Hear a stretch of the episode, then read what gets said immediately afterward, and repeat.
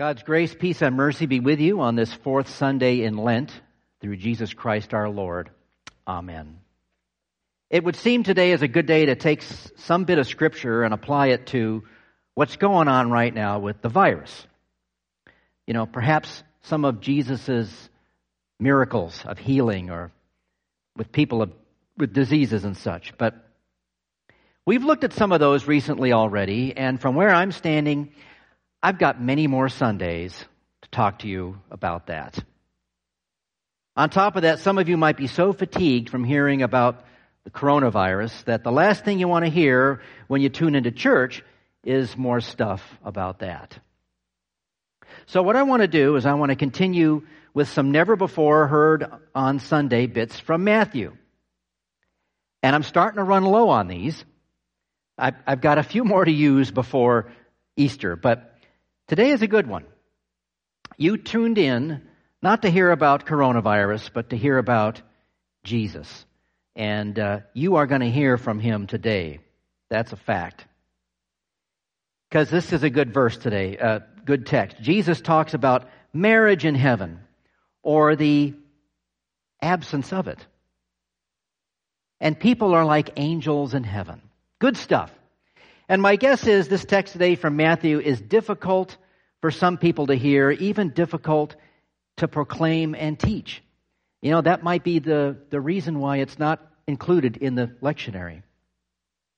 And here's where I, here's why I believe it's difficult, anyways. Uh, Jesus' take here on marriage after the resurrection. It's, well, let's just say, doesn't seem very satisfactory, does it? You know, this single line, for in the resurrection they neither marry nor are given in marriage, has troubled Christian couples for centuries. Jesus means that my wife won't be my wife in heaven? A woman of faith asks, Is the Bible telling me that my husband of 50 years will just be the same as anyone else in heaven? It can be a troubling prospect when you love and adore your spouse so much, have, invested so much of your lives together and gone through so much that in heaven it's not going to mean the same thing. On the other hand, Christians who are in a bad marriage might find relief in this promise. After, after the resurrection, they'll say, Whew, I'm glad that's over with. Sin makes marriage difficult. Anyone who's married or has been married knows this firsthand. And even children know this because, well, they live with it too. As we all spend more time indoors, indoors together for the foreseeable future, marriages are going to be tested like they haven't been since 1918. Our prayer, though, is that, and our hope is, is that marriages will go, will and families will grow stronger during this time, yes? Isn't it a little confusing, though, that the church today makes a, a, big deal about the importance and sanctity of marriage between men and women and how sacred it is, and especially God Himself in His Word adorns marriage with all kinds of blessings and likens it to the union between His Son Jesus and all believers. And at the same time, you come across this little saying from Jesus, and another one just like it in Mark, where it doesn't seem like marriage is going to matter eternally. Well, this is because Jesus isn't giving us a lesson on marriage as much as he is on eternal life. Look, he's being approached by people who don't believe in a resurrection, let alone eternal life.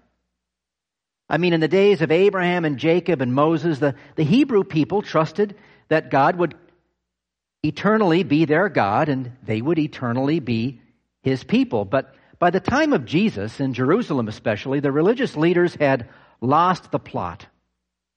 They lost it. They had turned God's word from promises of life everlasting to a moral code of conduct.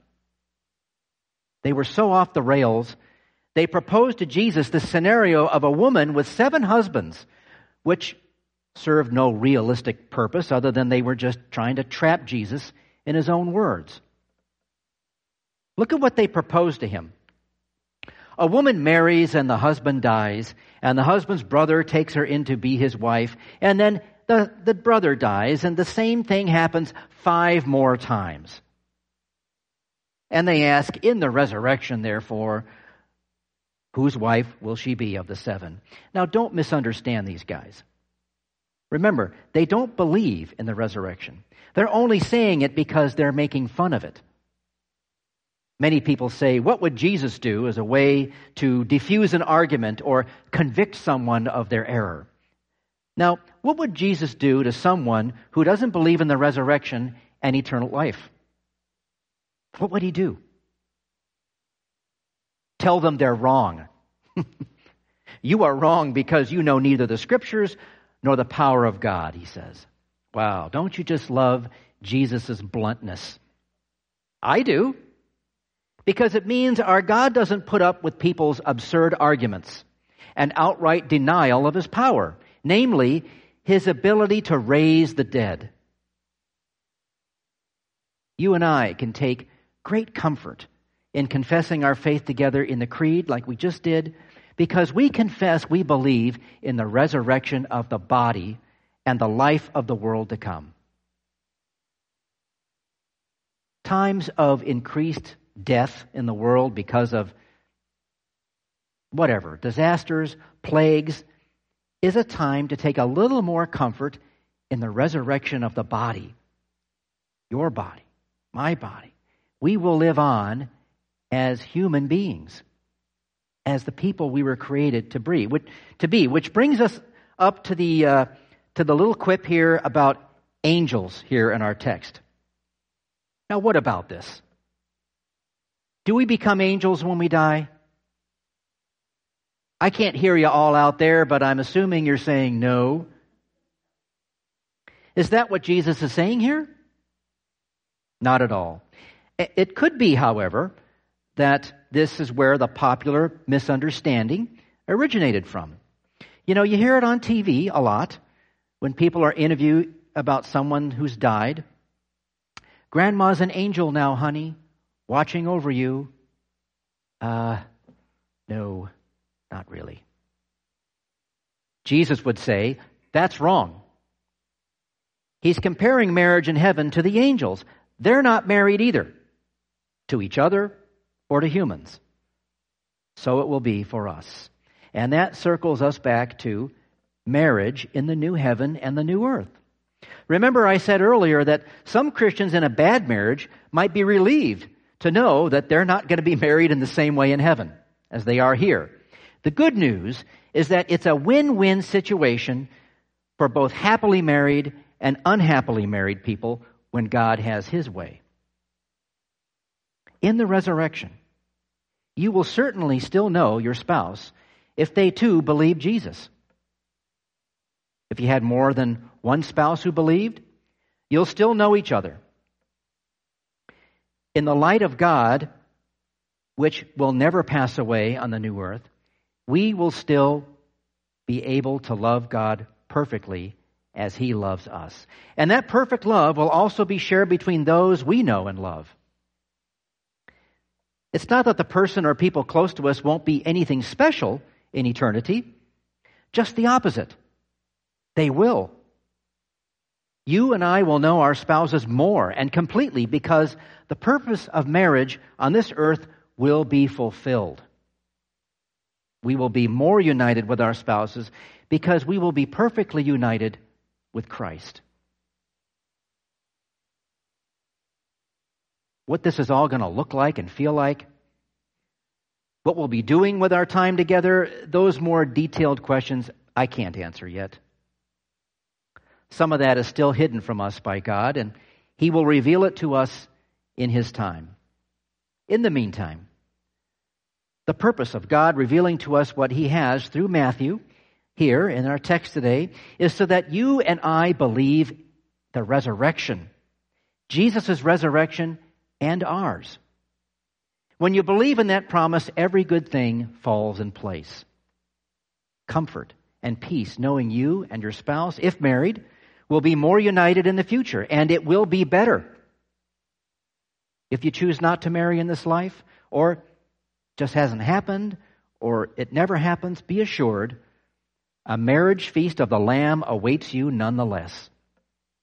You won't be sad that you didn't marry on this earth because you too will be perfectly united in God's love through his Son, Jesus Christ. We should all be astonished at this teaching, my friends. The notes in my Bible for this text says, the crowd's astonishment or the crowd's astonished reaction emphasizes the brilliance of Jesus' scriptural interpretation. Oh, you think?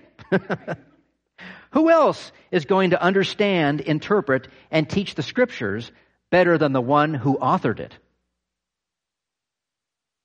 The Pharisees would have another go at Jesus after this. They'll mock him, try to trap him, come after him with swords, and will, with the help of Judas, eventually arrest and kill him.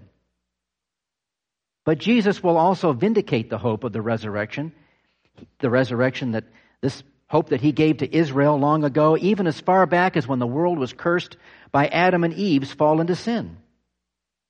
In that victory, my friends, over death, with, which Christ won for you and me, he lives, as we sang in our song a few minutes ago, and he grants us daily breath, even in sickness.